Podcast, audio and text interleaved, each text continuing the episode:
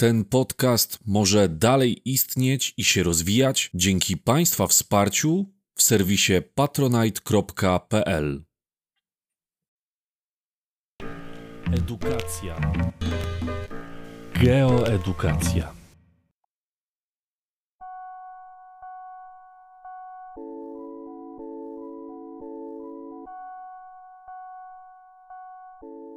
Strefy klimatyczne i krajobrazowe. Oglądając zdjęcia z różnych stron świata, zwracamy uwagę na kilka rzeczy. Ale z pewnością tymi, na które najszybciej zwracamy uwagę, będzie klimat, gdzieś jest ciepło albo gdzieś jest bardzo zimno, oraz krajobraz.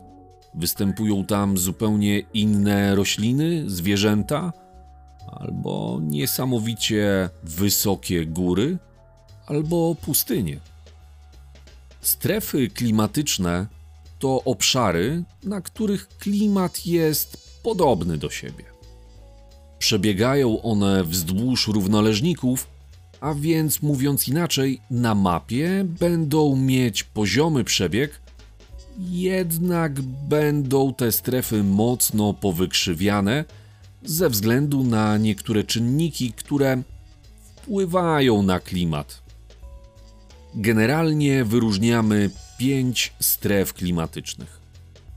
Strefa klimatów równikowych to będzie obszar, gdzie występują wysokie temperatury powietrza, małe różnice między latem a zimą, a tak mówiąc zupełnie szczerze, przez cały rok mamy tam tylko lato. Kolejną cechą tej strefy będą wysokie opady. Dalej od równika będzie występować strefa klimatów zwrotnikowych, gdzie również będzie ciepło, ale opady będą bardzo niskie. Oddalając się jeszcze bardziej od równika, dotrzemy do strefy klimatów podzwrotnikowych. To pierwsza strefa, która występuje w Europie w jej południowej części. A więc jeżeli byliście we Włoszech, Hiszpanii albo Grecji, to właśnie znajdowaliście się w tej strefie klimatycznej. Jedną z jej najważniejszych cech jest to, że opady występują głównie zimą, natomiast latem pogoda jest słoneczna, a więc będzie to idealny obszar, aby wyjechać na wakacje i mieć pewną pogodę. Zdecydowana większość Europy znajduje się w strefie klimatu umiarkowanego. I taki właśnie klimat występuje w Polsce. Najbliżej biegunów znajduje się ostatnia strefa klimatyczna, czyli strefa klimatów okołobiegunowych, gdzie jest już bardzo zimno.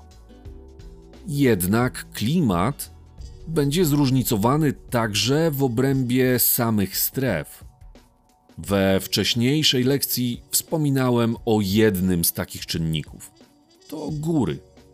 W górach będzie zawsze zimniej i będzie więcej padać.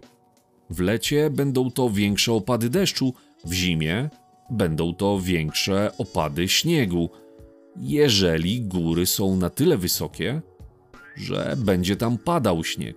Bo pamiętajmy o tym, że na równiku, gdzie jest bardzo ciepło, to i góry muszą być wyższe. Duże różnice w obrębie stref klimatycznych będą występować także pomiędzy wybrzeżami a częścią znajdującą się bardziej w głębi kontynentu. Klimat morski to będzie chłodniejsze lato, ale też łagodniejsza zima. Dlatego jak porównamy sobie na przykład Anglię do Polski, to śnieg nie będzie tam czymś aż tak powszechnym jak u nas, a więc te zimy będą tam cieplejsze, ale za to lata będą mniej słoneczne i chłodniejsze niż w Polsce. To właśnie ze względu na odległość od wybrzeży będziemy wyróżniać klimat morski oraz klimat kontynentalny, który jest jego całkowitym przeciwieństwem, a więc lata będą tam bardziej upalne i słoneczne, natomiast zimy mroźniejsze. Jednym z elementów krajobrazu, o którym mówiliśmy sobie w poprzednich lekcjach, jest roślinność, i to właśnie klimat wywiera na nią ogromny wpływ. To, jakie rośliny rosną, zależy w bardzo dużym stopniu od temperatury powietrza i opadów, które właśnie zmieniają się wraz ze strefą klimatyczną, a także w samej strefie, biorąc pod uwagę czynniki, o których wcześniej powiedziałem. Dlatego układ stref krajobrazowych będzie mieć bardzo duży związek ze strefami klimatycznymi i tak samo jak strefy klimatyczne na mapie przebiegały poziomo, a więc wzdłuż równoleżników i zmieniały się od równika w stronę biegunów, tak samo będzie ze strefami krajobrazowymi. W okolicach równika, gdzie jest ciepło i występują duże opady, będą występować wilgotne lasy równikowe. Oddalając się jednak od równika, opady będą stopniowo maleć i las będzie się stawał coraz rzadszy. W ten sposób dotrzemy do sawanny, gdzie będą występować tylko pojedyncze drzewa, a dominującą roślinnością będą trawy. Gdy zrobi się już bardzo sucho, dotrzemy w obszar pustyń. Następnie, podążając w kierunku północnym, dotrzemy do roślinności śródziemnomorskiej. Dalej w Europie napotkamy lasy liściaste i mieszane, takie jak występują w Polsce.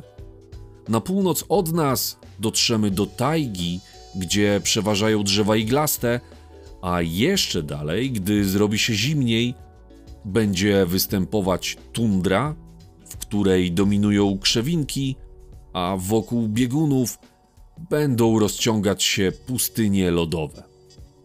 Warto pamiętać także, że od roślinności, jaka występuje w danym miejscu, zależą także zwierzęta, które tam będą występować. Muszą się one dostosować do warunków, które tam występują. Nie spotkamy na obszarze pustyń zwierząt, które wymagają dużych ilości wody do przeżycia. Z kolei na obszarze sawanny nie spotkamy zwierząt z grubym i gęstym futrem, które umożliwia im przeżycie w bardzo niesprzyjających warunkach, jakie występują na pustyniach lodowych wokół biegunów. Warto także pamiętać, że na krajobrazy w bardzo dużym stopniu wpływa człowiek. Omawialiśmy sobie krajobrazy rolnicze, miejsko-przemysłowe czy wielkomiejskie i te typy krajobrazów nie występują na mapach stref krajobrazowych. Człowiek zmienia krajobrazy w mniejszym lub większym stopniu niemal na całej planecie. Jako jeden z przykładów wpływu człowieka na krajobraz możemy wskazać wycinkę lasów pod pola uprawne, rozwój miast, czy rozwój dróg.